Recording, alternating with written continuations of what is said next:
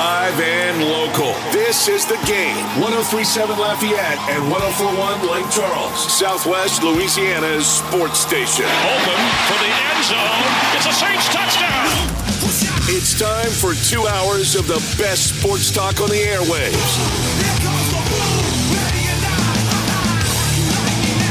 Here's your host, the blonde bomber, Jordy Hultberg. A great good afternoon to you and yours. One NBA coach is out.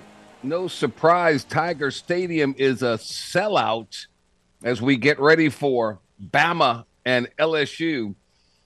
And the World Series resumes tonight. Knock on wood. All that and much, much more coming your way today on this Tuesday, All Saints Day, November the 1st, the year 2022. Hope everybody had a great, fun, safe, and happy Halloween. Now we're in the month of November, and isn't it great that they have games in our local in our local areas of significant magnitude? It's it's an awesome, awesome thing. My main man, James Mesh, back in the master control suite, spinning the tunes, pushing all the buttons. He's in the the game studio which is on the campus of Delta Media, which houses KLWB, which is 1037 Lafayette. We're also on in Lake Charles on 1041 FM. We are streaming around the world 1037thegame.com, 1041thegame.com. And if you're in the Acadiana area, you can take a look uh, because we're we're simulcast on Stadium 32.3 and 133 on LUS Fiber. Did you miss the headlines of the day? Not to worry. The Blonde Bomber has you covered. Here is Hultberg's headlines. Well, uh, the players never get cut loose, the stars, but the coaches come and go. Uh, another issue with Kyrie Irving. And now the Nets and Coach Steve Nash have agreed to part ways, the two sides announced today with suspended Celtics coach Ime Udoka as the likely next Brooklyn coach. Oh, yeah. Um, players, they keep them. Coaches are very, very expendable. The trade deadline in the NFL uh, ends today at 3 o'clock our time, so about 56 minutes from now. Um, some teams are trying to position themselves that, that they think they have a chance to make a long playoff run. Other teams see themselves as we, we're done. We're a dumpster fire, and we got to see if we can accumulate some draft picks for the future.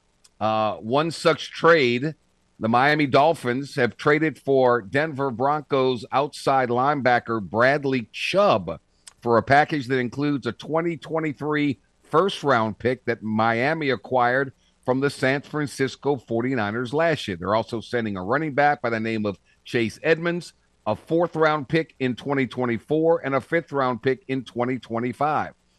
Dolphins feel like they've got the offense. Now, if they can solidify their defense a little bit, with um, with New England being down a little bit, they have a feeling they can win their their division and make a run into the playoffs. We'll see if the Saints are wheeling and dealing at all before um, this happens. That at three o'clock, the Pittsburgh Steelers are trading wide receiver Chase Claypool to the Bears. Board does does any team need to help their quarterback out more than the Chicago Bears? Poor Justin Fields has no help whatsoever. He might have some help now with Chase Claypool. So uh, Chicago sending its own second round pick to Pittsburgh. Um, and now Pittsburgh's dumping players. First, it was Roquan Smith, the outstanding linebacker who happens to be going to the New Orleans Saints' next opponent, which are the Baltimore Ravens on Monday night. So Baltimore just got a little bit better defensively if he can pick up their system uh, quickly. Quickly. So there you go. LSU, Alabama, it's a sellout. Uh, nobody ever ever doubted that or expected anything other than that for this for this Titanic um, contests with so much more on the line because it's going to be a loaded, loaded visiting weekend for top recruits, including five star cornerback Desmond Ricks. He was on LSU's campus in September.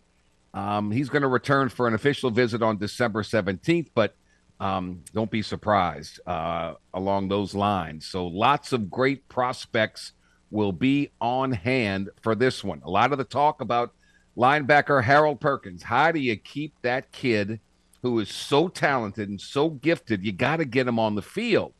And Brian Kelly yesterday said it's important to play the best players. He's seen who those guys are. And he specifically mentioned three. Micah Baskerville has been playing really good football for us, said Kelly. Obviously, we want to get Ojulari on the field and Perkins. Those guys are making plays and have had for us high production. He also said Greg Penn has done a really nice job for us as well, but those guys are making plays. Baskerville, Ojulari, Perkins, and they have had high production. So take that for what it's worth, and we will see. Brian Kelly says they prepared well. They focused on playing their best when their best is needed can't be distracted, he said, by this is a big game or this is Alabama. It's not going to help LSU in this situation. What's going to help LSU, he says, is playing our best when our best is needed. Yeah. Um, he said that playing in games like this is a privilege, and that's why he came to LSU. We have the first college football um, playoff bracket will be released this evening. Um, I don't think, yeah, well, I don't know. Um, there's a lot to be said for the possibilities. If I had to take a guess, and this is strictly a guess based upon who they've played, how they've played, I believe Tennessee's win over Alabama trumps anything that Georgia has done by leaps and bounds and anything Ohio State has done by leaps and bounds. So I believe Tennessee will be number one. I think it's going to be two SEC teams and two Big Ten teams. I think in whatever order you think Tennessee, Georgia, Ohio State, Michigan, with TCU looking very, very near and dear on the outside, as will be Alabama, as will be Clemson. There's a lot of unbeaten teams left. Um, I, I, just believe with the strength of scheduling, um, look, Ohio State hasn't played hardly anybody, but they did play Penn State and they blew the doors off of them. Uh, but I believe that Tennessee's win over Alabama, albeit a close one, I think it trumps anything else out there. And so I believe, and we'll find out this evening, I believe that uh, Tennessee will be the number one ranked team in the country, even though Georgia, the defending national champion, has been undefeated. They did show a little chink in their armor against Florida, where Florida fought back, gave them a little battle for a little bit, and then and then Georgia pulled away. Nobody's challenged Ohio State. Michigan has run all over people. TCU has had some very impressive wins, but how what is the strength of that conference in the eyes of the committee? As has Clemson, what's the strength of that conference in the eyes of the committee? So I think they'll be on the outside looking in. Um, it, it will be a very, very interesting scenario. Um, look, LSU's got two losses, right? And a two-loss team has never made the playoff. In fact, the last two-loss team to make to make a national championship appearance was LSU. When the strangest of strange things happened, uh, and all the stars lined up properly, uh, it was amazing. But if LSU beats Alabama, runs the table from there, avenges their loss to Tennessee on the way to a conference title, they could break precedent because the SEC champion has never missed the playoff. So so there's something there. There's something there. Now the most SEC centric scenario the rest of the country needs to root against is Alabama winning out, beating Georgia in the SEC championship game, and leaving Alabama and Georgia at 12 and 1 and Tennessee at 11 and 1 with a close loss to Georgia. That would be one of those scenarios where, oh my gosh, how many SEC teams can you get in? So, a lot to play for. We'll talk with Mr. College Football, Tony Barnhart, as number one Georgia faces number two Tennessee, according to the polls, Saturday in Athens. I think it could be reversed in the college playoff scenario, even though you look at the odds and Georgia is more than a touchdown favorite over Tennessee in Athens. I think, again, being repetitive, Tennessee's win over Alabama trumps anything else out there. Just does.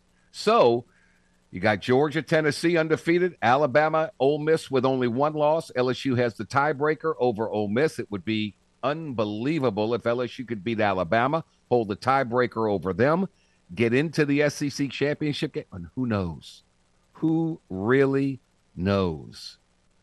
You just don't. So we'll talk all things college football with Tony Barnhart. Grant Hughes will join us in hour number two. He is our NBA feature reporter. Steve Nash out. Uh, boy, the Nets are just so dysfunctional. And what has he seen from the Pelicans? What has he seen from the NBA this early on in the season? Then Bob Rose will join us as the trade deadline is, uh, oh, about 47 minutes away. Will the Saints be a player at all? Will we know anything? Um, and we'll talk about the big win over the Raiders and what's it going to take with Lamar Jackson and company coming into the dome on Monday Night Football. That is our guest list today.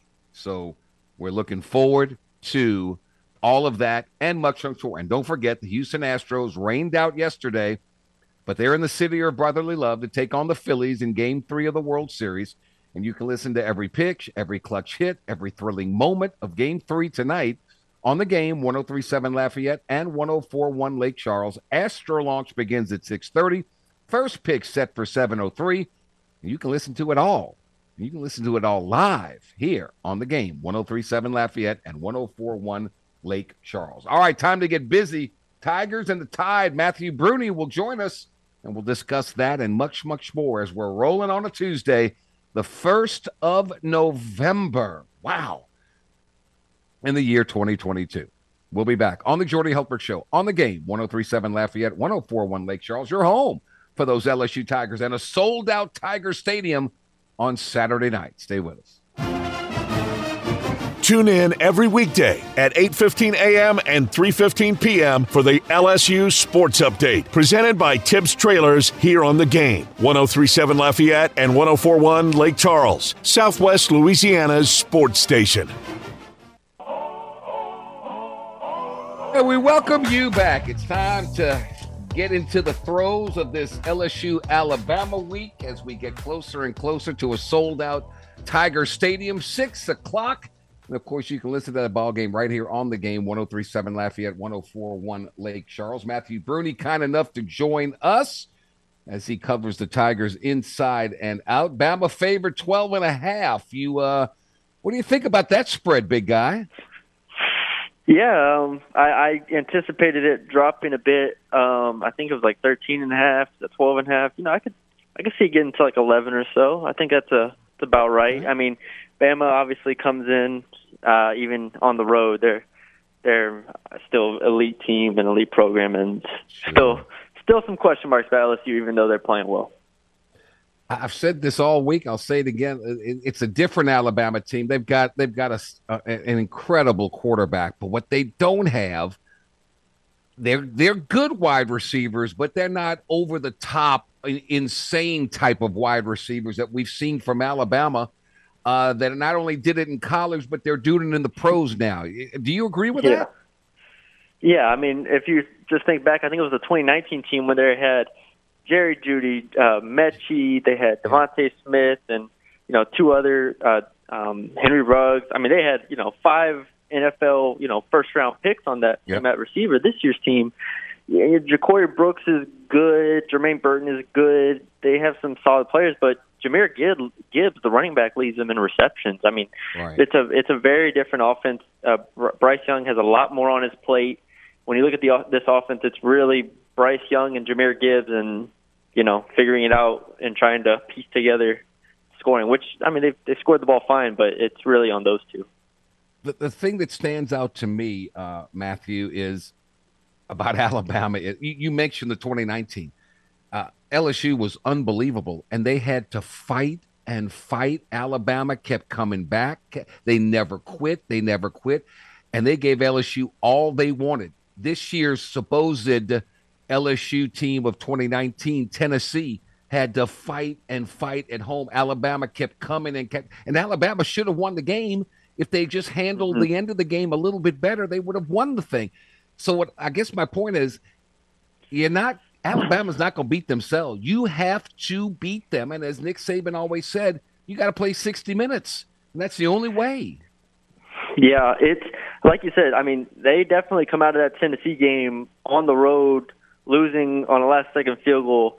I didn't come out of that game thinking that they were done, that they they were like a bad team or anything like that. They right. went tooth and nail with Tennessee, and uh, the other two performances that that are probably more hopeful if you're an LSU fan are the fact A and M pushed them, and the fact that Texas pushed them. Like those are the mm-hmm. results. You're like, okay, if they if they can push them, you know, LSU if they execute everything and don't beat themselves, no mistakes, uh, and no uh, turnovers on special teams or anything like right. that, you think LSU can have a shot here um, in this game. But yeah, no, the, the, I mean, we saw Alabama's potential, their potency in that Tennessee game, and then last week they come and just you know shut out Mississippi State basically until the last play of the game. So it's still a very, very, very good Alabama team. And, and look, LSU has a quarterback. I believe that if he plays as he has played the last two times out, will give Alabama fits. But this all comes down to me, to the trenches. Can LSU's offensive line give Jayden Daniels time, open up some holes for the running game? That's what it comes down to me. You tell me you've analyzed this. What do you see uh, in this game? Yeah, I, I agree 100%. The obviously Will Anderson, you know, Heisman hopeful from hopeful from last year off the edge, and then Dallas Turner on the other side. I mean, these are two NFL defensive yep. ends there going against two freshman offensive tackles and Will Campbell and Emery Jones for LSU. So um, I think you, you bring up a good point. I, I want to see LSU establish a little bit of the run game early on, just to try to to either wear them down or at least have it to where they're not in obvious passing situations here, mm-hmm. to where mm-hmm. those defensive ends can get off the ball and you know not worry about the run at all. So, but they're going to have to keep a running back in. They're going to have to keep a tight end in at times and help out those freshman tackles against those guys because that's that's not easy. They're not LSU's offense is not like Tennessee's where they can get the ball out quick and they just have this high flying attack. They're going to have to, like you said, Jayden Daniels is playing well, but those guys are uh, legitimate NFL players off the edge that are the the best part of Alabama's defense. And as you said, going up against two freshmen. I know they're not freshmen now because they played a bunch of games and all, and you get better and better, and they have gotten better, but they hadn't faced anything like this. And so that's uh that's that's critical as well. And you, do me a favor, go talk to Kayshon Boutte and tell him, look, this is the kind of game that can make you a lot of money, dude. A lot of money. Show up and show out, and you'll make yourself a lot of money. If you can do it against Bama, NFL scouts love you. Yeah, the pass game is going to be really interesting because you, I think Jayden's really gotten in a rhythm. Obviously, the offense has scored yeah. you know 90 points in the last two games, but um, I'm I am a little worried if the pass rush hits early a couple times. If he does revert at all to the early season, you know, yeah, look boy. to just get yards on the ground, like that's that's going to be an interesting point to me. So, um, yeah, I, but at the end of the day, Alabama's secondary is not as good as it as it usually is. I would argue it's probably the weakest part of their team. They did get, mm-hmm. I mean, Eli Ricks played a bit last week for the first time all year, so maybe we see him. But the the LSU receiving course, you know, it it, it needs to have a it needs to have a good day against this Alabama uh, secondary.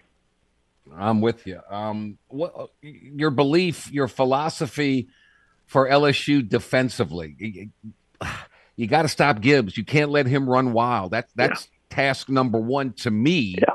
Are you agreeing with that, or do you think it's more of you got to contain Bryce Young? Good luck doing that. Yeah, I, I think if if you can slow down Gibbs on the ground, he's just he's so elusive. He's, so, so fast. good. I mean, he he can do everything out of the backfield for them. And like I said, it's really just Gibbs and Young who will do everything for them. So if you can limit Gibbs and force Young to to to make some some tough throws into uh to their receivers, who their receivers, I I mean, I without even just going back and watching the film, I've just you know you watch a lot of Alabama games just um, by watching college football this year. They they've had some drops. They've been they've been inconsistent at receiver at times. So you know you, you want to make them make the plays and not let Jahmyr Gibbs beat you. I think that'll be an interesting thing. But I'm interested to see if Harold Perkins how much he plays and how they utilize him and. You know, if they rush him, if they spy him, there's a lot of different ways they can go about it, um, defending Alabama. But um, I think Harold Perkins has to probably be on the field with Ojulari. Uh, we're talking with uh, Matthew Bruni. Let me, let me tell you another key to this one, and it's uh, it's reared its ugly head before, and and special teams I think will play a huge role in this one because Bama's got a name, a guy back there by the name of Kool Aid McKinstry, Mm-hmm. And Yep. he is some kind of good in the return game. I, man, I wouldn't kick it anywhere near that dude. I really wouldn't. Yep, I mean, I, w- I wouldn't either, and that's where you hope having a veteran Jay Bramblett back there, um, who, albeit has had, you know, had his fair share of mistakes, whether it's overkicking coverage or, um, you know, just not being on time with the the coverage team. But you hope having Jay Bramblett back there, you hope, you know, Brian Polian can can get it to where they're not kicking the Kool Aid McKinstry because uh, there were times throughout that Tennessee game where it felt like he was going to flip the game, and he's just he's one of the best return men in the country. So uh, a defensive back for them. For those who I mean who don't who don't know, He starts at uh, he I bounces gotta- around from nickel to corner and stuff like that. But yeah, very very good return man. I got to dive into this Kool Aid. Where, where that came from, I have absolutely no clue whatsoever. But it's kind of, it is kind of cool, right? It's kind of cool. So, um, I, I said this before, and I want your your impressions. Um, look, I know Saban's the best. All right, there's no question, no doubt. Um, if he had stayed here with his ability to lock down the state of Louisiana, there's no telling how many national championships LSU would have if he had never left. But that being said, boy, I feel a lot better. And uh, I, I guess people are going to say, man, you're slighting these guys, but I feel a lot better with Brian Kelly across from him than I did the last two coaches that were on that sideline for LSU.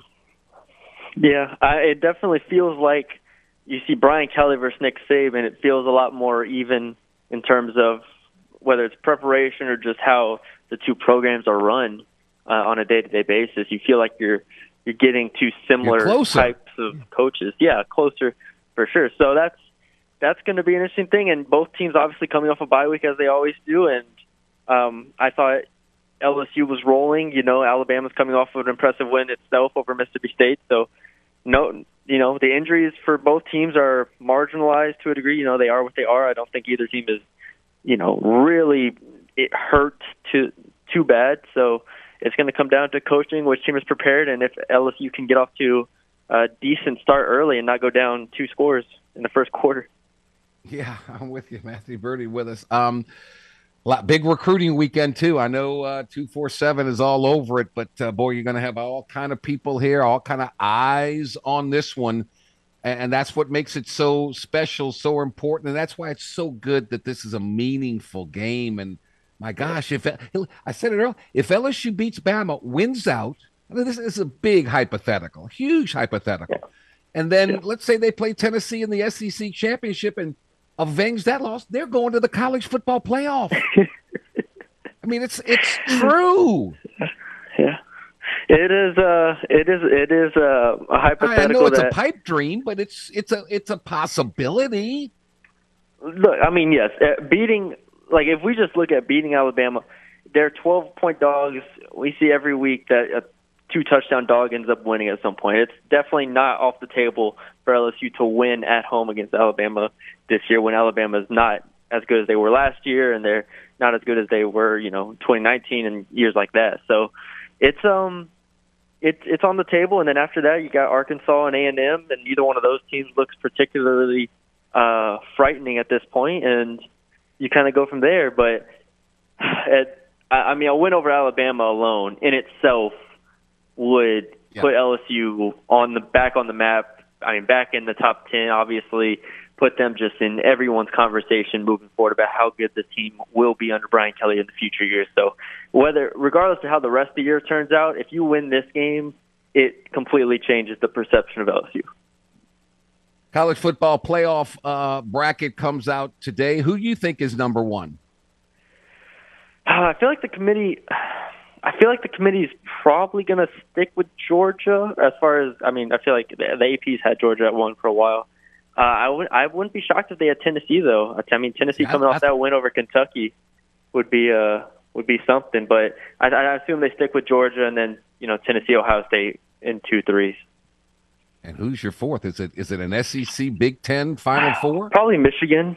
Yeah, Yeah. prob- probably Michigan at this point, and you got Clemson hovering around in there. Clemson's been kind of up and down, but they're undefeated. So I think it's going to be. Uh, I think Tennessee's going to be number one because I think their win over Alabama will trump everybody else's.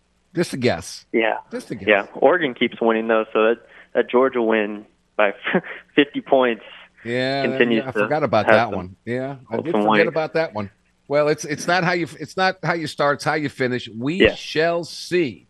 Matthew Burney, thank you, my friend. Enjoy the week and uh, enjoy a sold out Tiger Stadium, buddy. Thank you. Yes, will do. Appreciate it. Thanks for having me. You got it, my friend. Thank you so much. Uh, if you want to be one of the first people to see Black Panther Wakanda Forever, then text Panther to 337 283 8100 for your chance to win a spot for two on the guest list for a private viewing at the Celebrity Theaters in Broussard on November the 10th.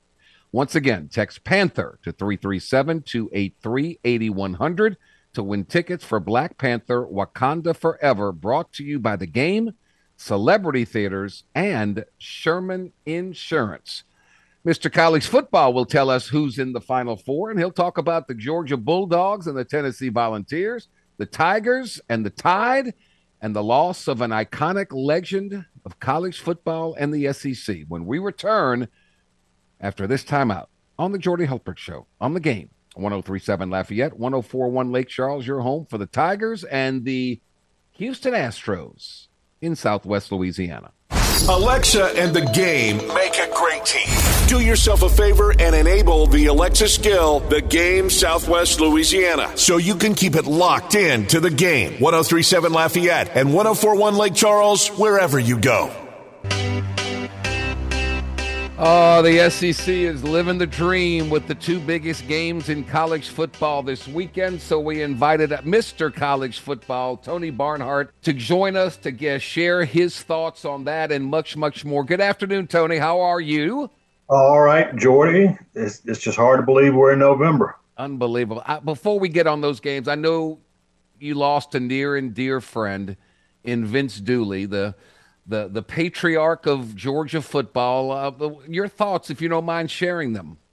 Well, it's it's one of those things you know you know it's coming. Right? When it happens, you're still not ready for it. Um, we had we know we had known for a little while that Coach Dooley had been in in, in pretty bad shape, Right. and we knew it was going to happen. And then we got the phone call. Ironically, I was in Jacksonville getting ready for the Georgia Florida game when the uh, call came. He Paul Finebaum asked me what what we should remember about Coach Dooley, and I think it's that he was much more than a football coach. He was a true Renaissance man, and with a lot of very interest in, uh, interest.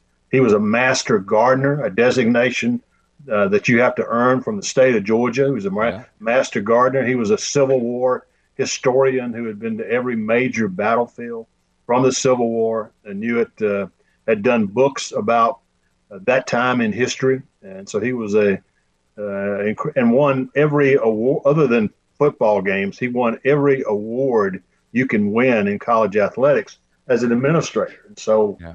we will miss him. And he he supported my charity golf tournament every year, and he was there to shake hands and take pictures, and he was Yeah. he reveled in it. So That's what I. we, that's what. we will miss him terribly. That's what I remember uh, more than the football coach and the AD. And, uh, he was just a nice man. He always said hello to you, shook your hand. How have you been? How's your family? Uh, and and so yeah, he was uh, a very legendary figure, and we will all miss him. You were there for the cocktail party. Did you see a little chink in the armor in Georgia, or was that just a little hiccup? Was Florida made a little run at them? They made a little run, but it's it's 28 to three at halftime. Georgia turned the ball over a couple of times, and uh, I think that that helped Florida get back in it. Now Georgia is a team. I've been asked a lot about the game with Tennessee, and for me, it's pretty simple. If both teams scored in the 40s, Tennessee's going to win the game. If both teams score in the 30s, Georgia's going to win the game. Georgia, Georgia can't win a 45 to 40 game, but they can win a 35 to 30 game. And that's kind of the way I'm looking at it. But Hendon Hooker, my goodness gracious, he's just playing lights out, and his receivers are it's it's the best set of receivers in the SEC. So it's it's going to be an incredible challenge for Georgia, but they're at Dooley Field. Yeah, so that will be interesting. Did Georgia lose a pretty significant defensive player? Yes, Nolan Smith, outstanding okay. defensive end, pass rush rusher guy off the edge, was the junior college player of the year uh, two years ago, I guess it was. And yeah, he's he's one of those guys you expect to put pressure on the quarterback, and he is not available. So who do you like in that game? I still I like Georgia because they're playing at home. Okay. Uh, I think they will come up with it. Tennessee does an incredible job of scheming their way of getting your linebacker on their fast wide receiver. Uh-huh. And I'm not real smart, but if you can do that consistently, then you're going to get in trouble. But I, I still like Georgia at home if Georgia can uh, keep the score in the 30s and not let it get it too out of hand. And Tennessee has proven uh, to our our friends in Baton Rouge they can score a lot of points in a hurry. Are you surprised Georgia's favored by eight and a half? That's a, Stunned. That's a, that's a lot of points. Stunned that the number is that high.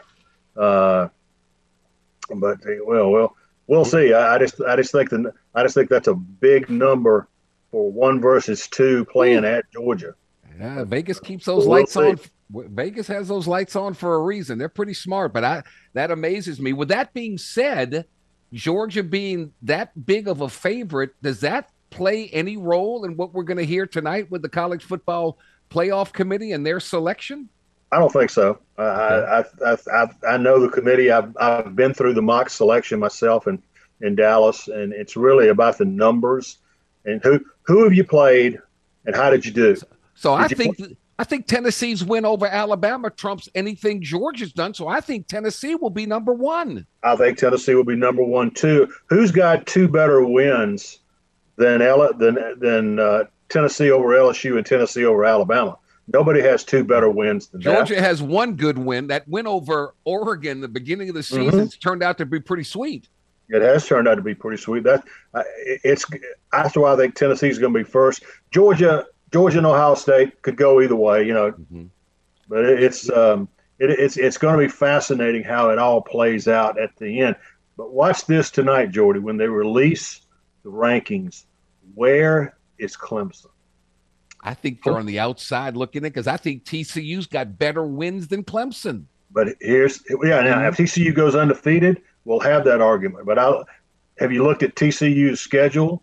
Texas Tech at Texas at Baylor, yes, Iowa State, a much tougher schedule, right? And they won, so I think TCU will be ahead of Clemson. The question is, is TCU going to be ahead of Michigan? Right. Well, you know that one of those teams is going to lose. Uh, that, that's the great thing is Georgia and Tennessee are going to play. Right. Michigan and Ohio State are going to play. Right. And then Clemson's Clemson. If, if if I'm an SEC fan and I want more than one team in the playoff, then watch Clemson play Notre Dame see if Notre Dame can beat Clemson at Notre Dame.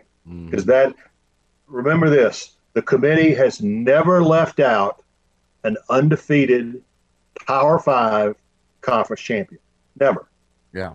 And I just threw this out there. I mean, the the chances of this are about as far fetched as LSU losing two games and getting into the college football, uh, the, the championship game with Les Miles flying back from Atlanta and West Virginia did what they did mm-hmm. and everything fell into place. But if LSU beats Alabama, all right, this is a don't laugh at me. If LSU beats Alabama, runs the table, plays Tennessee in the SEC championship game, and somehow Tennessee just gives the game away and LSU wins a two loss SEC champion. They've never not taken the SEC champion. Yeah, no, I, th- I think they would absolutely take LSU. And then Then you got to fight out between uh, between Georgia, the, Yep. the Georgia, Georgia and Tennessee, who's the loser, Yeah. or the second team. But no, I, I, I, there's no doubt in my mind if LSU is a is the con, it's the SEC champion with two losses, they're in. They're in. All right, LSU, Alabama. Your your thoughts on that? Here's my look. They've got a great quarterback. They they've got a great running back. They don't have those same receivers that we see Right. tearing up the NFL like they are now. They're Right. good, but they're not superhuman. Right, I think that gives LSU a slight possibility with the way their quarterback's playing. right. Where the play, where they're they're playing at home, their Yeah. quarterback's playing awfully well. Uh, the thing is, you got one thing you have to do if you're if you're LSU is you cannot give up. You can't turn the ball over, Yeah. and you can't give give up big plays. Right. because they'll throw it. Listen, and I tell you what, you need to get a lead because if you give the ball, never if you give the ball to Bryce Young at the end of the game, Yeah. he's going to win the game. I've said this ad nauseum. That great LSU football team uh, had to be had to score and score and score and score, and Alabama never stopped scoring. They kept coming back, and LSU beat them. Tennessee this year had to keep scoring and keep. sc- Bama never gives up. They'll never quit. They're totally relentless, Yep. and they find you know everybody said, well, they they they won a close game against so and so. They won a yeah, all that's true, but you know what? They won. That's right. And these these guys believe they're going to win, and they believe that you know they're going to win. Yeah. going into the game. So it's, I think it's good. The fact that the game is in Baton Rouge gets me excited. I'm excited about that. I'm with you. Um, very interesting. We shall see. Uh, everybody's poaching at each other in the SEC. You got a, um, a Mississippi State athletic director going to Auburn. Uh, you got the Auburn football coach fired, and everybody tells me Auburn's going after Lane Kiffin. What well, that do you would think? certainly be that would certainly be one of the first phone calls I'd make, because because here's the thing, what what did we learn from the very short tenure of Bryan Harsin? What did we learn more than anything? We learned you better have a good You offense. you better come in here with an understanding of what it takes to play in the SEC, to coach in the SEC, and to recruit in the SEC. hmm I don't think Bryan Harsin. I think Bryan Harsin got in this league and went, "Oh my goodness, Yeah. this is a lot harder than I thought it was going to be." yeah. Because he's a good coach, and he's going to be successful. Like Somewhat. in Arizona State, he would be perfect for something like that. Yeah. But the Could fact you- of the matter is, you got to understand that recruiting in this, in this league is hand to hand combat, and you've got to understand that going in. It cost Dan Mullen his job. I'm tell, I'm I'm thoroughly convinced. hmm When Dan Mullen got asked in a press conference about something, something recruit, recruit, recruit. Hey, get back to me. We'll deal. We'll deal with that during recruiting season. From that moment on, Dan Yeah. Mullen's fate was sealed Yeah. because he didn't know the number one lesson. There is no Yes, such he thing as recruiting season. It's year round. It's 365 Yeah. days a year. Wouldn't that be interesting if Kiffin got into the state of Alabama and he and, and Saban were going after the same players? Wouldn't that be an interesting little uh, scenario? and and and that's how rivalries are born from from recruiting. And he listen. Somebody said, "What? A, how about Lane wouldn't want to compete against Nick Saban? He's already competing against him That's now. right. That's right. He would have a bigger platform. With all due respect to my good friends at Ole Miss, Auburn's a bigger platform. They played for a national championship. They've Mhm. won a national championship. They've been in the SEC championship game a bunch of times. Ole Miss has never been there. It's a different. Ole Miss is a wonderful school, and they've done a great job, but it's a different platform. Florida at Texas A&M. Don't you think Jimbo's going? Okay, look, this season's a wash. Yep. So I'm going to play my freshman quarterback, and I'm going to I'm going to play as many freshmen as I can to let everybody know that the we're starting our future now. And don't fire me now. Just let let's let these freshmen develop, and we're going to be something special down the road. I think That that's I think that's exactly what's going to happen. Uh, uh, it looks like they found found their quarterback. Yeah. He had a, had a great game uh, last week, and everybody just you know you you need everybody just to calm down. This yeah, this season did not go the way A and M had planned, but they knew they were going to play a lot of young guys, and they're gonna they're going to keep doing it. Now you it'd be nice for them to go six and six and go to a bowl but um, everybody just has to calm down a little bit. Uh, it's you you were never going to beat Alabama to win the division championship. That was not going to happen this year. All you had to do is look at the roster. You know, there's no magic to this. So yeah, I, I know Texas A&M would like to play better down the stretch because they they went they've gone through in this four game losing streak. They've gone through stretches where it didn't look like they know what the heck they were doing. Uh, they mm-hmm. they were not a well coached team at times. From top to bottom, which division is the tougher this year in the SEC? You got two unbeaten's in the East. You've got yeah. Alabama, LSU, Ole Miss in the West. Vandy is is winless in the league, but A and M, A and M still, I, yeah, I would still say the West because, frankly, Kentucky's been a disappointment. Yes, um, yes I agree. And, and, when they had to play without their quarterback, they just you know, they they just weren't very good. Here's here's the thing. Uh, just from talking to some people about this, one thing we've always been able to hang our hat on with Kentucky is you're not there you're not going to outman them. You're not going to out physical, them. You know, right. it's going to be a physical game, and, and if it's a physical game, Kentucky does okay.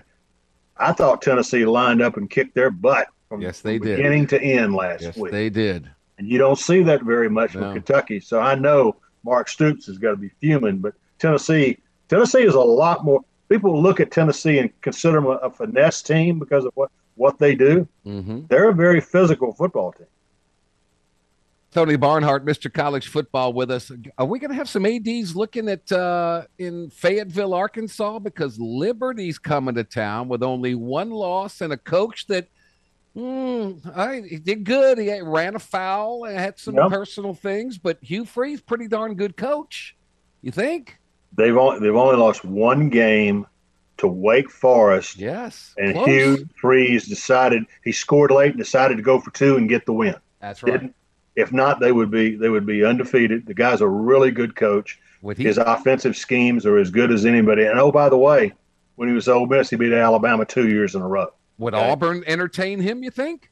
I, I, think Auburn. I think Auburn will absolutely talk yeah. to Hugh Freeze. Yeah, I, I think too. if if offered the Hugh Freeze, despite his new eight year contract at Liberty, he would he would take it. I mean, Hugh Freeze had his own personal issues to deal with but I think the guy's a really good football coach. I'm with you. I think uh, whew, I don't see I don't see Kiffin leaving Ole Miss. I think he's got a good deal there. It's life is good in Oxford for him. I really do. Well, here's the deal with Lane in Oxford. There is no doubt about who's the king of the hill in Oxford. No doubt. He is the guy, and they're yes. going to give him whatever he wants. They're going to pay him whatever he wants. Yeah. And and that there's a lot to be said for not wanting to go out in the deep end of the pool. I can, um, but having, having said that, Lane is hey, Lane's been the head coach at USC. Okay, right. he's been the head coach of the Oakland Raiders. That's right. You you're not going to intimidate him. No, I know that. I know you're that. not going to intimidate because he, he he would be the guy to say, but every year in that same division, yeah, I'm sign me up. But let me tell you, like you said, in Los Angeles, he wasn't the king of the hill. In Oakland, he was, but in Oxford, Mississippi, oh, he is. he is without a doubt. So um, we shall see. We shall see. We should, indeed. Tony, thank you so much, man. Uh, you got uh, Georgia winning, and what else? LSU, I got Bama. Georgia winning. I, I, got Georgia winning. I got Alabama winning. Uh, okay. I'm tempted to pick Notre Dame over Clemson, but I've watched Dabo win too many of these games, so I'm, I'm picking picking Clemson there. All right. Well, enjoy the SEC this weekend. It's the best show in town, as always. Tony Barnhart, thank you, my friend. All right, Jordy, take care. Take care. We'll take a quick timeout. We'll come back, wrap up hour number one of the Jordy Hultberg Show here on the game. 1037 Lafayette, 1041 Lake Charles. They say shooters shoot. He's a man who shoots from the hip and a man who's hip when he shoots. And no one shoots more from the hip when it comes to sports talk than the blonde bomber. Back to more of the Jordy Hultberg Show on the game. 1037 Lafayette and 1041 Lake Charles, Southwest Louisiana's sports station. Bites, Brews, and Omelets 2 returns this weekend. You can enjoy some of the best cycling in South Louisiana and finish the day with food, beers, and live music. Register now at latrail.org. There's a variety of routes that you can take, ranging from 10 to 100 miles. Saturday's path explores St. Martin Parish, ends up at Tante Marie with hot gumbo. Sunday starts and finishes in Abbeville just in time for the giant omelet celebration. So sign up at latrail.org. Um, we haven't forgotten about the Cajuns. They've got Troy uh, this weekend. So big, big game, senior day, all that fun stuff. So, um, uh, yes, very, very important. We'll, we'll we'll go behind enemy lines later this week. We'll talk all about the matchup and everything. But in hour number two today, Steve Nash out with the Brooklyn Nets. Um, Ime Udoka is the number one candidate. The the coach that was with Boston, but had a little, uh, you know, broke some of the company rules, and he is suspended for the year. But he's looking like he's going to be the next guy in line to try and coach Kyrie and KD and Ben Simmons. We'll we'll talk with Grant Hughes, our NBA uh, feature reporter. Uh, and Bob Rose of the Saints News Network will join us recap the Saints' big win over the the Raiders. Look ahead to the Ravens. And did the Saints do anything with the trade deadline three minutes from closing? That's all coming your way. Hour number two, the Jordy Hultberg Show here on the game, 1037 Lafayette, 1041 Lake Charles. Live and local. This is the game. 1037 Lafayette and 1041 Lake Charles, Southwest Louisiana's sports station. Open for the end zone. It's a Saints touchdown. It's time for two hours of the best sports talk on the airwaves.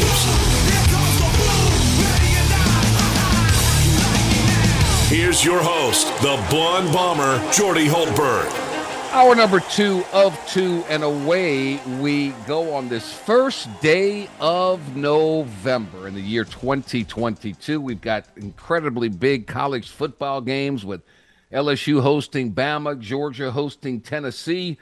Um, and we, we talked all about that in hour number one. Here in hour number two, it's it's been an early, um, it's a very small sample size in the NBA. Six games for the most part. Some teams have played seven, some have played eight, but it's a small sample size. But already the shoe has dropped in Brooklyn as Steve Nash is. Um, has parted ways with the Brooklyn Nets, a um, as they as they so say uh, so amicably. They have parted amicably, um, according to you know both both sides of the story. But let's talk about the NBA.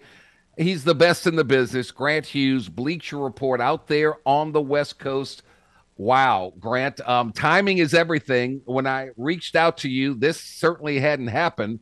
But Steve Nash out as the head coach after a two and five start. He's the easiest guy to fire, right? Yeah, right. Nice of the NBA, first of all, to give us uh, to give us a, a big nugget like this to to deal with. Uh, you know, otherwise, what we're going to talk about the Utah Jazz's playoff chances this year. like unbelievable. Um, yeah, he he had to go. Um, not not based on anything that was you know his fault. I think if if you sort of put together the the hierarchy of who's to blame for how things have gone with the Nets, Nash is you know nowhere near the top 10, I don't think. Um, but that's just how it works. Uh, it seemed clear that the Nets had tuned him out, which was, you know, hard to be a surprising development considering Kevin Durant basically asked that Nash be fired, you know, over the summer. Right. Um, and here we are. You know, the, the same mess is still there, and, and of all people, uh, Ime Udoka is the one that uh, Brooklyn is going to trust to clean it up. Yeah, he should be hired in the next 24 to 48 hours. Let me ask you this. Kyrie Irving does things off the court. He makes he sends out tweets of, you know, that uh, are very sensitive in nature. Other than hitting that shot in the 2016 NBA Finals against the Golden State Warriors, what else has he done? Bes- besides cause trouble and disrupt teams? Yeah, no, I, I, uh, we've we've been talking long enough that that I, I hope that by now it, it's clear. Um, I got no time for Kyrie Irving uh, on a basketball team uh, that is trying to trying to win or trying to function, right? Trying to be uh-huh. an uh, you know something other than a circus. Um, the, the track record is so long now, right? It's just it's, it took what ten days into this season for him to. Yeah you know, do something stupid and and not be willing to be held accountable for it, not be willing to even answer questions seriously about it. I just, I just, uh, you know, he could have hit two or three more great final shots, I I guess, and I still, I still think the right move has always been, and certainly now, is just the Nets should. They're not going to do it because they wouldn't have fired Steve Nash if they were treating the problem this way. Tell him to go home, right? Like, I He just, is I don't understand how you can operate Right. a co- you know, a functional organization with him involved in it. It just He it, is, it hasn't to worked. me- it's not going to work. Yeah, he is to me what Antonio Brown is to the NFL, and, and teams finally said, "Go home. We don't want you." Yeah, well, it, I mean, it's it is similar to that in, in that I don't think anyone, you know, it's not like Irving doesn't have any game left. I think you know he's immensely talented. He's a great scorer. Uh, I think one thing that probably doesn't get talked about enough on the other side is like I don't know if he makes anybody better. I think I think he's a great individual player. Um, but but all the all the off court stuff aside, I'm not sure we're we've got enough evidence to say that you know he doesn't elevate teammates. Uh, I I don't think I don't think that's been proven at all. So if if what you've got is a massive distraction off the court, God knows what you know how many eye rolls there are in the locker room, right? Guys just having to listen to him all the time. Uh, and then and then in terms of his contributions on the floor, you know, if they were 50% better, I don't know if it'd be enough to, It's to sort of make you willing to accept it. It is not. I would. I'd get rid of him. Grant Hughes. We're not getting rid of you. Um, your early thoughts on the New Orleans Pelicans? Four and two, scoring 118 points a game, giving up 111. They still, you know, Brandon Ingram's missed some games. Uh, Zion's missed some games, but uh, so far, what do you think? I mean, throw in, you know, in addition to what you said, playing hard, right? I mean, that's they're they're committed. Willie Green, you were on Willie Green before I was, I think, as Yep. as a guy that the players have really bought into. Um, I think, I mean, and just they're a fun team. They, I don't know if you're buying stock over the next like five years, you know, of, of N- NBA teams, but but they're up there for sure on that list. I think it, it, it's it's remarkable to me how deep this team is, um, It really because, like you said, they've they've had a ton of success without you know the two guys that are supposed to be the real drivers of it. Um, so, you know, I, I don't know what the ceiling is for the Pelicans, but man, I, this this has been a great start, and and I I don't feel like it's fluky. I, I don't get that that Yeah. sense at all from you know four and two. They've had you know they're beating teams by a ton, generally speaking. Mhm. Um, yeah, it, it, it feels like the real deal to me. I, I'm with you. Uh, They feel like, I mean, I've been around them when they had Chris Paul and Peja and Ty, uh, Tyson Chandler and David West. Kind of like a college team where they all just had a good time together. They loved playing. They had fun. It's the same kind of feel I have for this team, and I do think it's sustainable. Do you think what Portland? Utah and San Antonio have done is sustainable. These are te- these are teams supposed to be vying for the the seven foot four Frenchman, and Portland's five and one, Utah's six and two, the Spurs are five and two. Is that sustainable? I mean, I think for I like Portland's off season a lot. I think they they did one of the better quick rebuilds you're ever going to see, um, and and so I'd separate the Blazers out. But for San Antonio and and for Utah, it's not sustainable. And I think in Utah's case, it's going to be because like you know they got all these picks from trading Donovan Mitchell and Rudy Gobert. Those are great. The most valuable asset they have is is their first round pick this year, and they need to make sure it's good enough to have a shot at, at Wembanyama. Um, so I think Utah has like eight rotation caliber or better NBA players on the roster. I think in a few months that'll be down to like two or three, and they're going to trade those guys or they're going to sit them because this roster is good enough to you know win 35, 40 games or whatever whatever it might be. I don't think the Jazz will let that happen. Um, the Spurs, I think they're just going to come down just naturally. Uh, Right. they're, they're really young. They can trade their veterans for picks. I think that'll happen too. The Blazers, I feel a little a little better about. But yeah, some of these other hot starts. I mean, even even the Thunder, I think, are three and three or something totally. Yes, they are. Yeah, they're Yeah. three and three. They don't they don't want any part of that either. So I think I think we'll see whatever we expected as far as the really bad teams. I think that'll we're these teams will deliver on that. It's just going to take a little while. Portland's a little different though. the one the one thing the Pelicans have in their favor, they because of that Anthony Davis trade, they have a first round swap pick with the Lakers, who are one in five. Every Pelicans fan is going, keep losing Lakers.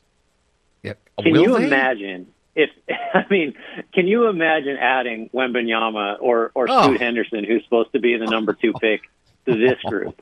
I mean, then oh. then we're talking. We might be talking about parades after before too yeah. long if, if that yeah. were to happen. Wouldn't that be something? The Lakers. What? Nobody wants Russell Westbrook. They're stuck with him. He's coming off the bench. Yeah. What do you do? It's. I mean, it's the same question we've been asking since this time a year ago, right? Or even before that, when they made that trade. It, it's. I mean, I think unfortunately, it's pretty clear that it does work better if he plays off the bench and kind of does a does an impression of like 2016, 17 Westbrook, um, which is not a great impression anymore. He's not that guy. Uh, but yeah, you you know, if you've got to trade two first rounders to get rid of him, and I'm the Lakers, it's bleak, but I don't do it because I, I think there's a really strong possibility that when LeBron is done It'll certainly happen before those picks that they have, 27 and 29, can be traded. Right. This team could really go in the tank. And I think Anthony Davis does not look to me right now like someone who's going to, you know, have a renaissance in his 30s. I think that injury train is is going yeah. one way. Um, I, if I'm the Lakers, I I just ride it out and I just resign myself to this season is is lost. We've wasted another year of LeBron James and we just have to think years down the line. That's what I would do. I think they're going to cave and they're going to make the wrong decision and trade those picks to get off of Westbrook, and it won't make them, you know, better enough to to be a, a playoff threat. So that, that's kind of where I'm at on them. I think what it's come down to is LeBron has resigned himself that this team is no good. But guess what? He's going to pass Kareem and yep. be the all-time leading scorer in NBA history, and that's his motivation this year. I mean, if you got nothing else, right? And look, right. I, you, you, mentioned LeBron. I think he's responsible for this because uh, yes. he holds a lot of sway. And there were other players they were talking about trading for last summer. And and look, I don't think anything happens on that team without his you know green light.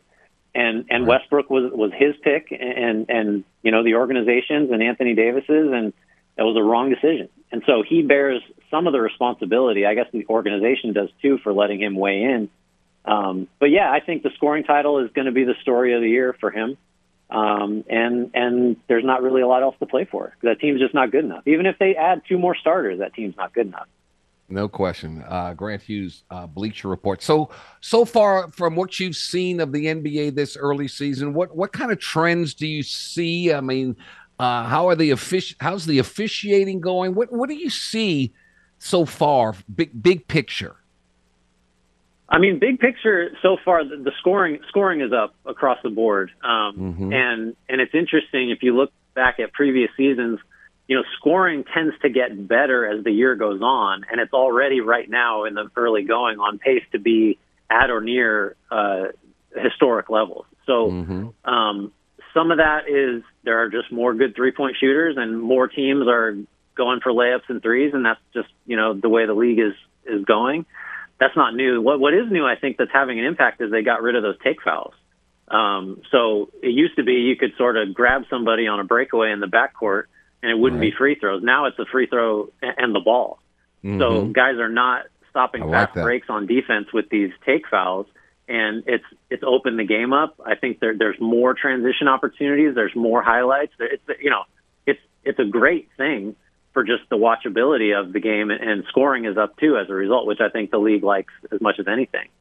Well, I really like Cleveland. They score a lot, 117 points a game, maybe a close to 118, and they don't give up that much. Only 106. They're, they're a plus 12 in point differential. They're five and one. Man, Donovan Mitchell and the Cavs. That, that's that's pretty formidable. I think.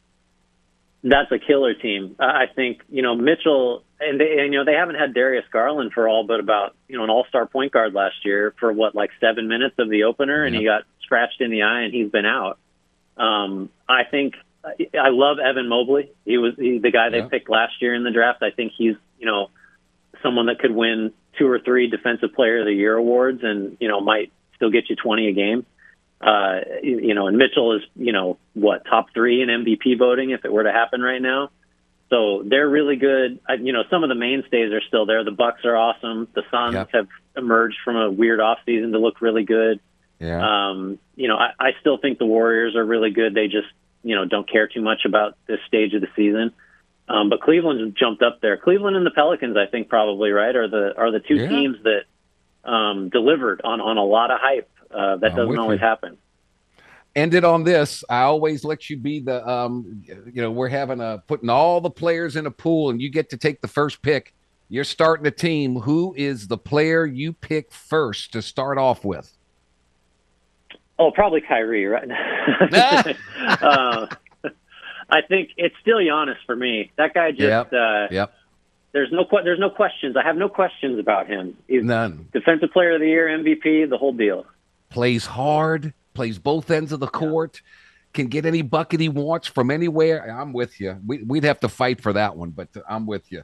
Uh, Grant Hughes, the marathon has begun. I greatly appreciate your time as always, and keep your eye on those Pelicans now. I'm just telling you, they got something brewing there. Because don't tell me coaching doesn't matter. If you if they don't buy into what the coach is saying, you got issues, man. But Willie Green and this team, they are they are one big happy fraternity, and uh, I think it's going to go a long way. I really do.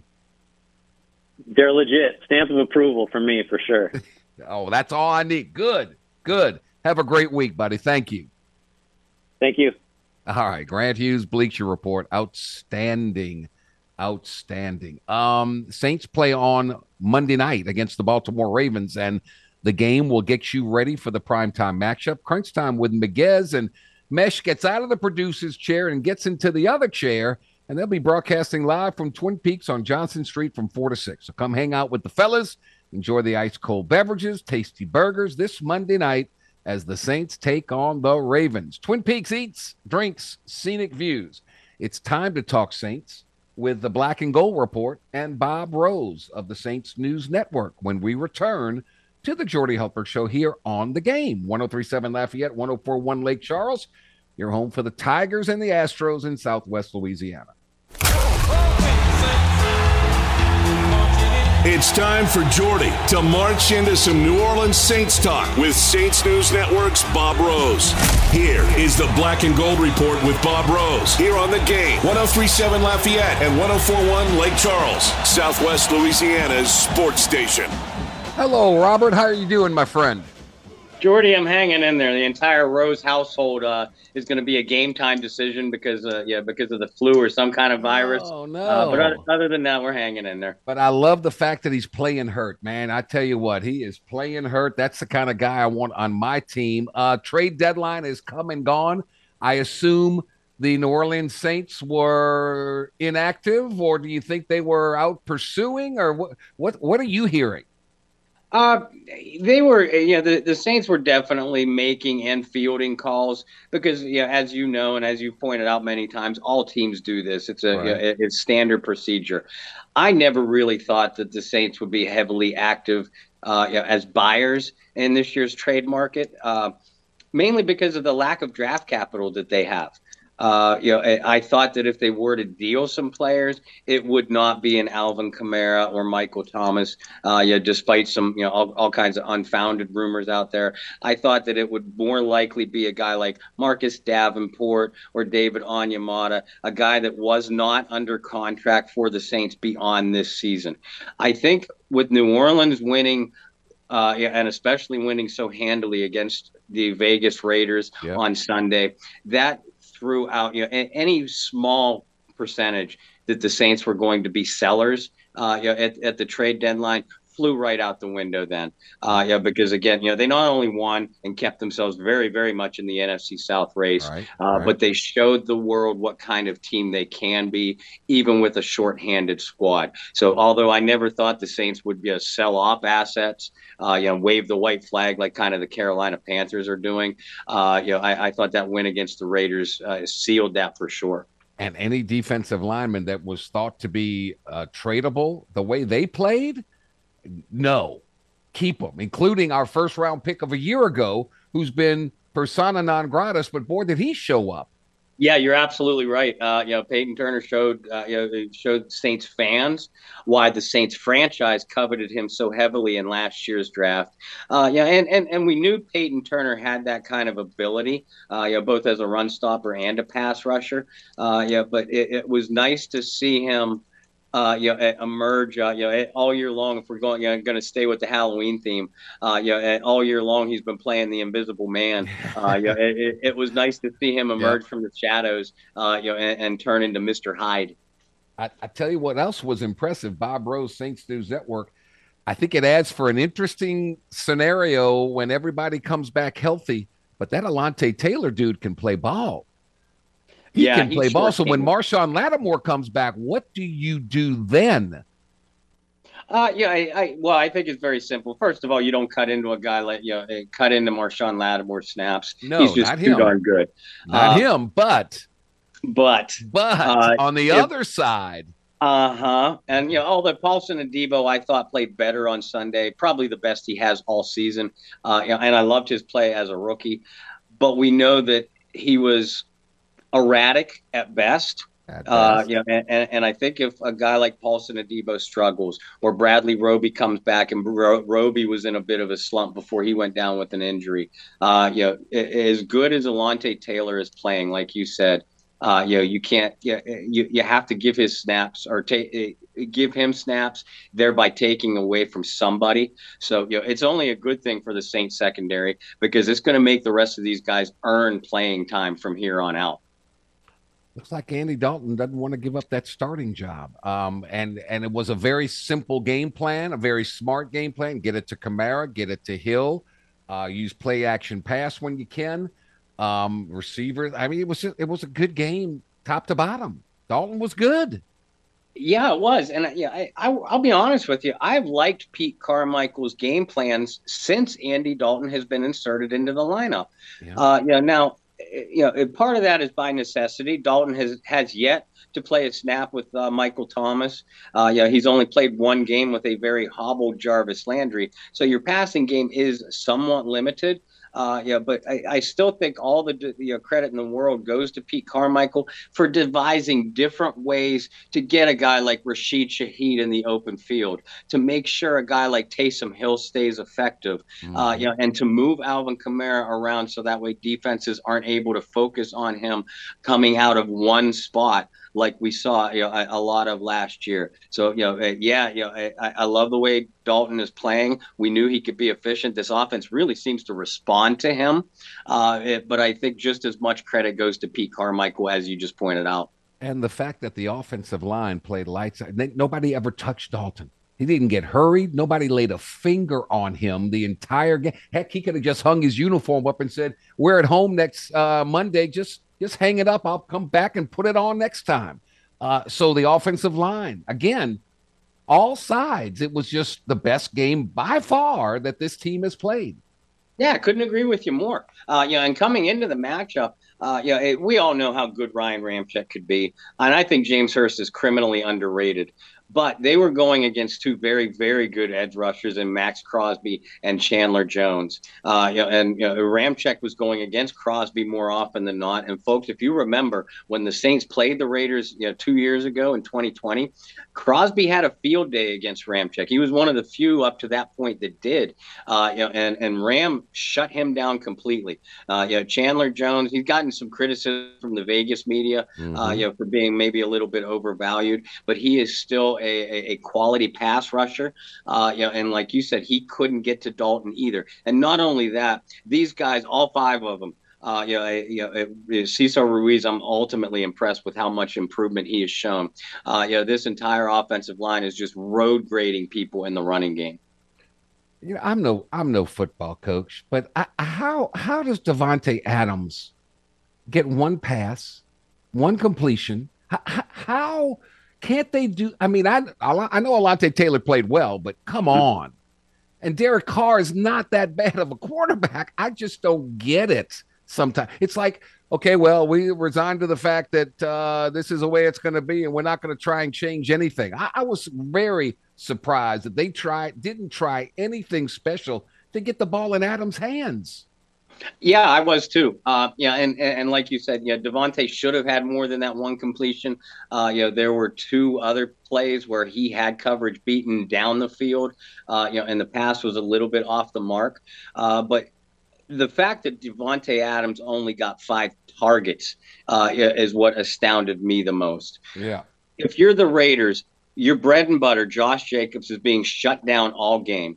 So, you know, uh, what do you do then? You know, you know, you're, you're one of the better tight ends in the league. Darren Waller is out for the game. Right. You move a guy like Davante Adams around to find a matchup. Exactly what Arizona did with DeAndre Hopkins last week. It was the identical scenario. Uh, you know, and you know, it, it, the Arizona Cardinals came up with the playbook on how to beat it, and the Raiders just you know through arrogance or you know, for whatever reason uh, you know like you said they just went in very vanilla uh, and and they paid the price for it I'm more and more convinced now than before. Some guys are just meant to be coordinators. Yeah. And I think Josh McDaniel ought to say, you know what? I don't want this gig anymore. This let me be an offensive coordinator. Let me call the plays and be done with it. I, I think he's going to fail again. Yeah, I do too. Um, you know, you know, if you're a longtime football fan, and I know you are, uh, you know, Josh McDaniels looks like the Wade Phillips of the offensive side. Yes. Wade Phillips is one of the best defensive coordinators in the history of the NFL. But yeah, despite yeah, I think three, maybe four opportunities as a head coach. Wade was mediocre at best, but yet this man might go into the Hall of Fame because of his defensive exploits as a coordinator. Josh McDaniels might very well be the same way. And I, I, I didn't understand the hiring of McDaniels by the Raiders anyway. Uh, yeah, B, Bisaccia, I think his name was the Why guy. Did they get rid of him? Yeah, they the didn't. Players loved him. Shot. He won they had fun. It was enthusiasm. Just I, I, I don't understand. Paid to be understanding all this. I don't have the paychecks that these people have, but God, just doesn't make any sense whatsoever. So I guess the question now is, what's the health of the Saints? Are they getting some players back? You think for Monday? God, I hope so. Uh, but we all thought that they would, you know, coming out of the Arizona game after that you know, extra three or four day rest. Yeah. Uh, you know, and the same same guys, you know, keep showing up on the injury report. You have to believe, and you know, we are hearing, and this is coming directly from John Hendricks, uh, you know, our Saints News Network guy that's at the facility every day. Michael Thomas seems the most likely to be back the soonest, perhaps even as soon as this Monday's game. Uh, you know, now we won't know for sure. We'll get a better idea on Thursday's practice. Uh, you know, it, there'll be a there'll be a skeleton injury report on Wednesday, uh, but they won't go back into full practice because of uh, you know, a, a, an extra day's rest, uh, you know, until Thursday. Marshon uh, Lattimore, I think, is going to miss this one again. Mm. Uh, you know, Jarvis Landry, clearly that ankle injury was much, much worse, uh, you know, than what was originally let on. Wow. All right, let's take a quick time out here because we got to focus on the Ravens, who got better defensively at the trade deadline. Uh, and they got that quarterback who, who causes issues wherever he plays, causes issues. He can get out of issue, get out of trouble. Uh, we'll continue Bob Rose, Saints News Network, and the Black and Gold Report after this time out here on the Jordy Hultberg Show. Stay with us. Sign up right now for the Game Rewards Club at 1037thegame.com so you can score tickets, gift certificates, and more. This is the game 1037 Lafayette and 1041 Lake Charles, Southwest Louisiana sports station. Uh, we welcome you back. Saw Maroon 5 at the Endymion extravaganza. Oh, were they good? Bob Rose, Saints News Network, as we continue on. All right, we see that uh, the Falcons are four and four, the Buccaneers and the Saints are three and five, the Panthers are at two and six. When you look at the schedule, Bob, the LA Chargers are at Atlanta. All right, you've got the Panthers at Cincinnati. Man the Bengals got bombarded by the Cleveland Browns, and you've got the Tampa Bay Buccaneers at home hosting the LA Rams. Of those three, how many do you think lose this weekend? Jordy, I think it's a good probability that all three of those teams lose. Oh, um, that's what I'm hoping for. I would, yeah. So yeah, certainly so am I.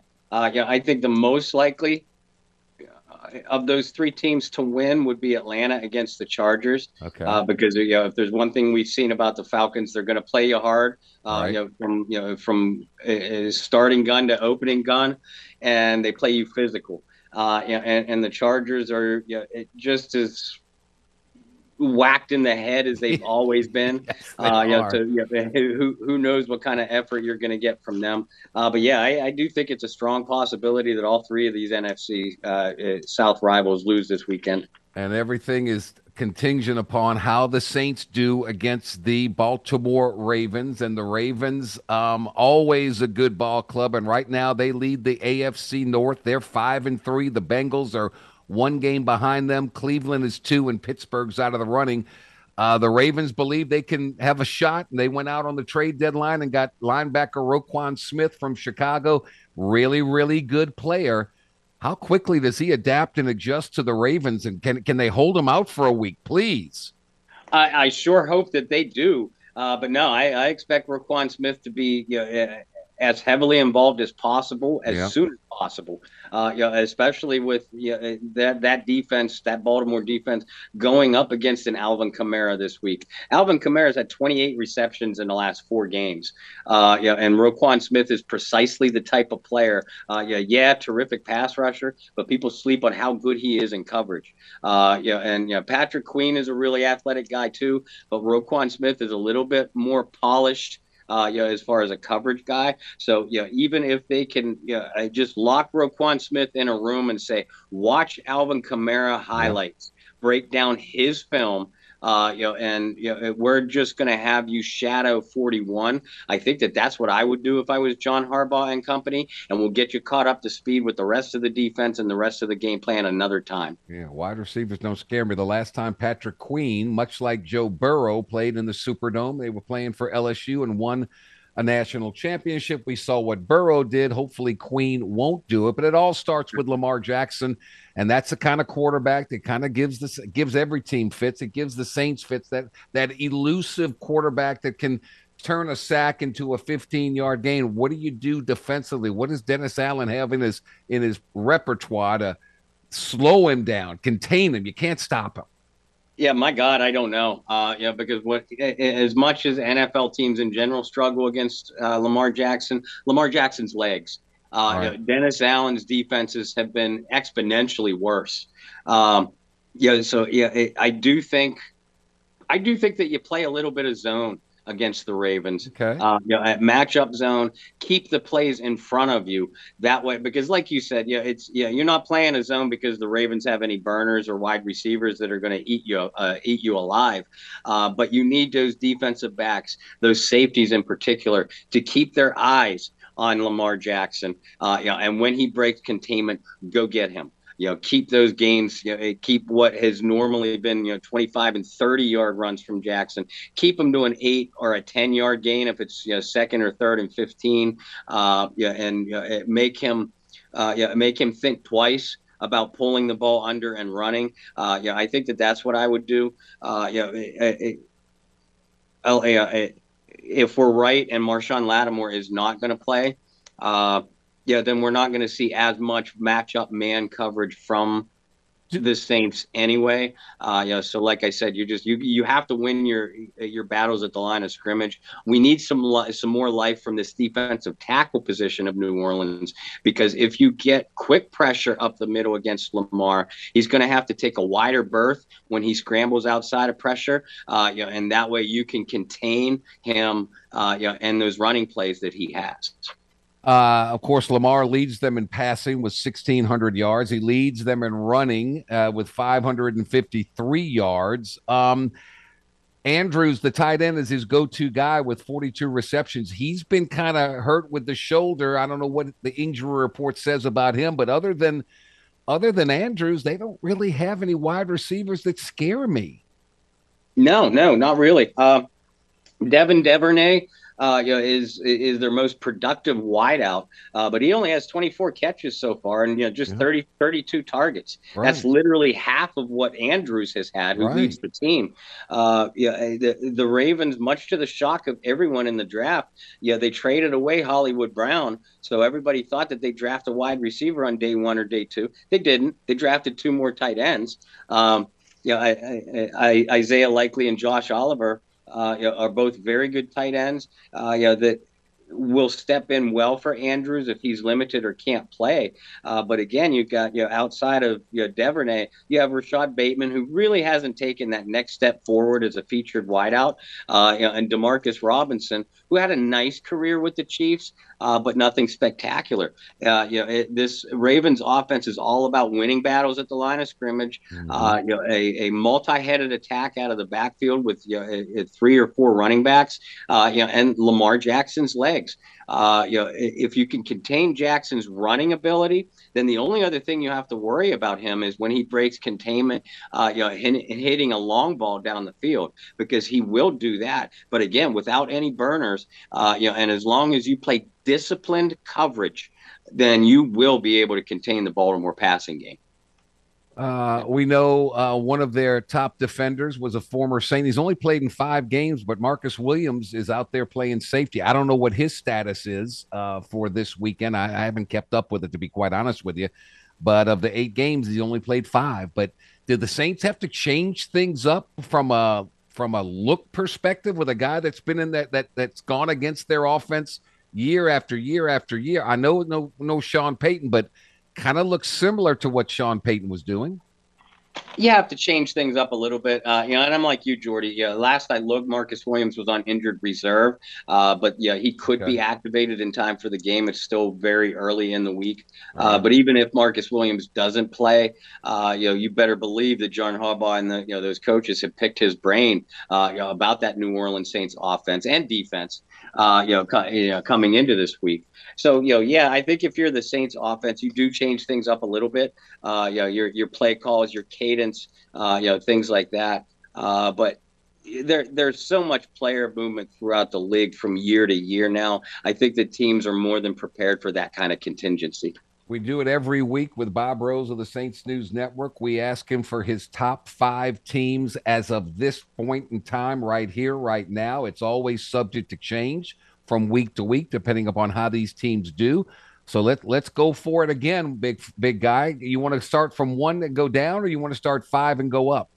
Uh, I'll go from five and go up. All right. Number five is number five is the San Francisco 49ers. Boy, McCaffrey looked good, didn't he?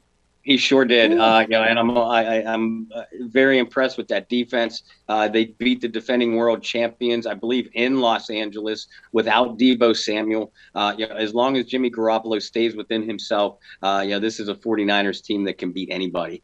49ers have a bye week, so that gives them more time to get. Uh, I, I, looks like McCaffrey knows exactly what he's doing, so we'll go from there. Mm-hmm. At number four, Kansas City Chiefs. Uh, yeah, I dropped the Chiefs just a little bit. Uh, no real, re- no knock against them. Uh, you know, it was just I thought my number three team has a much higher ceiling at this point. Uh, you know, I, I think that yeah, Kansas City uh, is one of two AFC teams that are just heads and shoulders above the rest of that conference. Chiefs are at home Sunday night hosting the Tennessee Titans. And Derrick Henry. I mean, if he plays like that, mm, it should be interesting because that'll eat up time, eat up clock, and keep Mahomes and company on the sideline. Uh, we shall see. All right, number three is. And I hate myself for saying it, but the Minnesota Vikings. Wow. Uh, the, the Vikings just look like a very, very good team to me. Yep you know, a team that's hitting on all cylinders. Uh, you know, and they got another you know, dangerous piece today when they traded for T.J. Hockenson, uh, you know, from the Detroit Lions. Yeah, really Lions. You're going to trade your best weapon to an in-division rival. This is why you're the Detroit Lions. um, I still have no faith in Kirk Cousins as a championship quarterback, uh, but this Minnesota team is downright dangerous. You know what makes a quarterback better is when you have wide receivers like they have, and and yep. they've got some really really good ones. Vikings on the road this Sunday against the Washington Commanders. That's number three for Bob Rose of the Saints News Network on his top five this week. Coming in at number two. Buffalo Bills. Uh, yeah. I think the Buffalo Buffalo is uh, yeah, again you know tied with Kansas City or hand in hand with Kansas City's heads and shoulders above the rest of the AFC. Uh, yeah, I still don't discount Cincinnati making a run despite what we saw from them last night. Uh, yeah, Buffalo just it, they're a juggernaut offensively. They're going to beat you up defensively. I don't see them as a uh, I see some vulnerabilities within the Bills, uh, but I just I don't see any t- AFC team being able to match up with them right now. The Bills with a two-game lead over their nearest competitor in their division, which happens to be the New York Jets. The Bills are at the Jets this Sunday, and of course at number one, still undefeated, right? Yeah, Philadelphia Eagles. Uh, yeah, eh, the Eagles. I marvel at the improvements Jalen Hurts has made as a passer. Uh, you know, I love Nick Sirianni as a head coach. Uh, yeah, that defense. I, I love the New Orleans Saints defense, man. I, I do, and I have since the start of the season, despite their inconsistencies. Uh, but the Philadelphia Eagles defense, man, they will take you in a back alley, uh, and just beat you from wall to wall until you give up, give in and they will have no trouble Thursday night as they go up against the one five and one Houston Texans in Houston um, this Thursday night. So there's Bob Rose's top five. Um, a lot of people would say, "Where are the Dallas Cowboys?" Some people um, are very surprised with what Miami's doing mm-hmm. now that Tua is back. Boy, I tell you what they scare me, man. If you give Tua some time with his accuracy and those two wide receivers, holy cow. Yeah, and not only that, but that you know, don't forget about Gesicki at tight end. Yeah, uh, you know, if you manage to contain those two those two track stars at receiver, you got you know, big old Mike you know rambling down the middle of the field. Uh, yeah, and I love too his accuracy. Uh, you know, I just yeah, you know, my Miami can't run the ball. So you know, if you manage to contain their run, their their passing attack, uh, you know, and you know, minimize that damage, uh, I'll be. I, I, can't see Miami being able to beat you. I think their defense is a tad overrated. Uh, you know, and and yeah, I thought about putting them in my top five, but to me, San Francisco is the more complete team. Uh, but yeah. It, if you're looking for an AFC team to maybe take a, a, flyer on and making a run over the second half of the year, okay. Miami is a good bet. Yeah, I'm with you. Uh, the team that has surprised me more than any, um, the Seattle Seahawks and the yeah. job that Geno Smith has done. And you saw, I can't remember what player said he made his way into the microphone and said, It's amazing what you can accomplish when no one cares who gets the credit. And that was like a, a direct shot at Russell Wilson.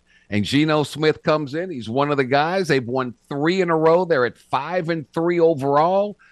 They have shocked me. I thought they were going to be the worst. They or the Atlanta Falcons were going to be the worst mm-hmm. teams in football. And look at both of them now. Who? Yeah, who'd have thunk here. it? Yeah, it's same here. And I thought that you know th- those two teams, along with Houston, who is down there, and the Giants, uh, you know, would be fighting it out for the number one draft choice. That's true. I forgot about them. Um, yeah. Yeah, I think, yeah, and I I dislike him so much as a person, or at least the person that he comes across as.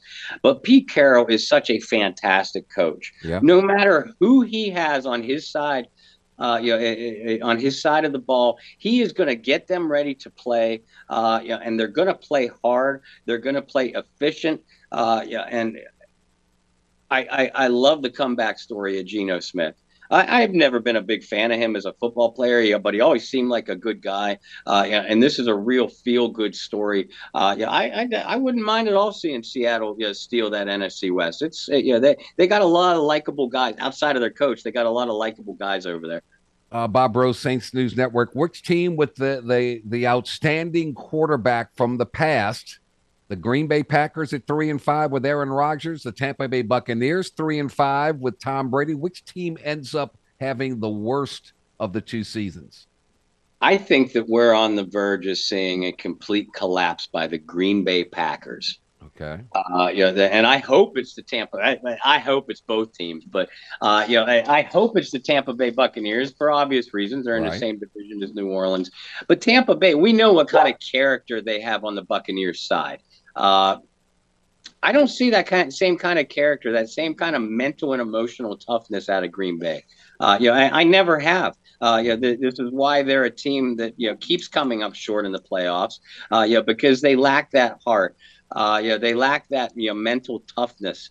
Uh, you know, and you know now that they're facing more adversity that they have faced at least in the last half decade, mm-hmm. I just I can't see them coming together. Uh, you know, they don't have as nearly as much talent as what everybody thinks that they do. Well, uh, that lack office. of talent is getting exposed, and the quarterback has got has aged quickly. Yeah, their front office. Ooh, uh, Vikings with a four game lead in the loss column over second place Green Bay. Wow. Unbelievable. Um, Saints and Ravens Monday night. Who you got? Give me what. Let's let's go. What you got? I know it's early. We still got to wait for the injury report, but initial initial feel. I think the Saints are going to win this game. I think we're going to see this New Orleans team get on a bit of a roll. Uh, you know, that that defense you know, really came out and felt themselves. They know what they can do. Uh, you know, the the offense. Nobody is talking about how much this offense has been in a rhythm. Uh, you know, and they're going to have to run the ball against a very stout Ravens defense. Yeah. Uh, yeah. But that Baltimore defense has been vulnerable against the pass. If there's a game that Michael Thomas needs to come back for, it is this one. Um, and you know, defensively, again, if you if the Saints can somehow contain Lamar Jackson's legs, uh, I'm not worried about their passing game at all. Okay. Uh, the, and you know, this this Saints team played much more physical, aggressive, and confident uh, you know, against a Raiders squad that had been beating people up on the ground. So, right. yeah, it, I do think it's going to be a close one. Uh, you know, John Harbaugh teams are always going to you know, make you go to a physical war against them. Uh, but I, I, I see the Saints coming out of this one 24 to 20. He is Bob Rose of the Saints News Network. Monday night in the Dome. Oh, yeah, good crowd. Uh, Bob, thank you, man. Get well, get the family well, and we'll talk to you next week. Sounds good, man. Have a great week. You're the best. Bob Rose, Saints News Network with the Black and Gold Report. Uh, here we go. Listen to it.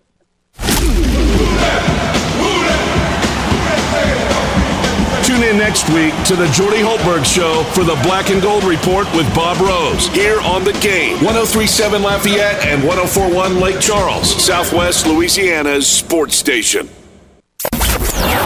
Download the free The Game mobile app for Android and Apple devices. No matter where you are in the country, you can listen to the game. 1037 Lafayette and 1041 Lake Charles, Southwest Louisiana's sports station. All right, we welcome you back. Finishing touches. If today, November 1st, is your birthday, well, happy birthday from all of us here to all of you there. You share yours with or a pretty good lefty back in the day with that unorthodox windup. Uh, happy 62nd birthday to Fernando Valenzuela and the ageless South African Gary Player is 87 years young today and still swinging a golf club. It's just uh, absolutely fantastic. Uh, thanks to our guest today, Matthew Bruni, talking LSU and Bama, Tony Barnhart, talking about the SEC, Grant Hughes of Bleacher Report with the NBA and Bob Rose of the Saints News Network with the Black and Gold Report. Tomorrow, Hump Day with Huguenin will get you caught up on all the great takeaways from last week in college football and get his picks for the big week, uh, big games this week. So until then, James Mesh, thank you. Thanks to all of you for listening. Thanks to our partners that make it possible. Until tomorrow, I'm Jordy Hultberg. Stay thirsty, my friends. Stay healthy. Be kind to one another and let's all be happy. Have a great day. So long, everybody.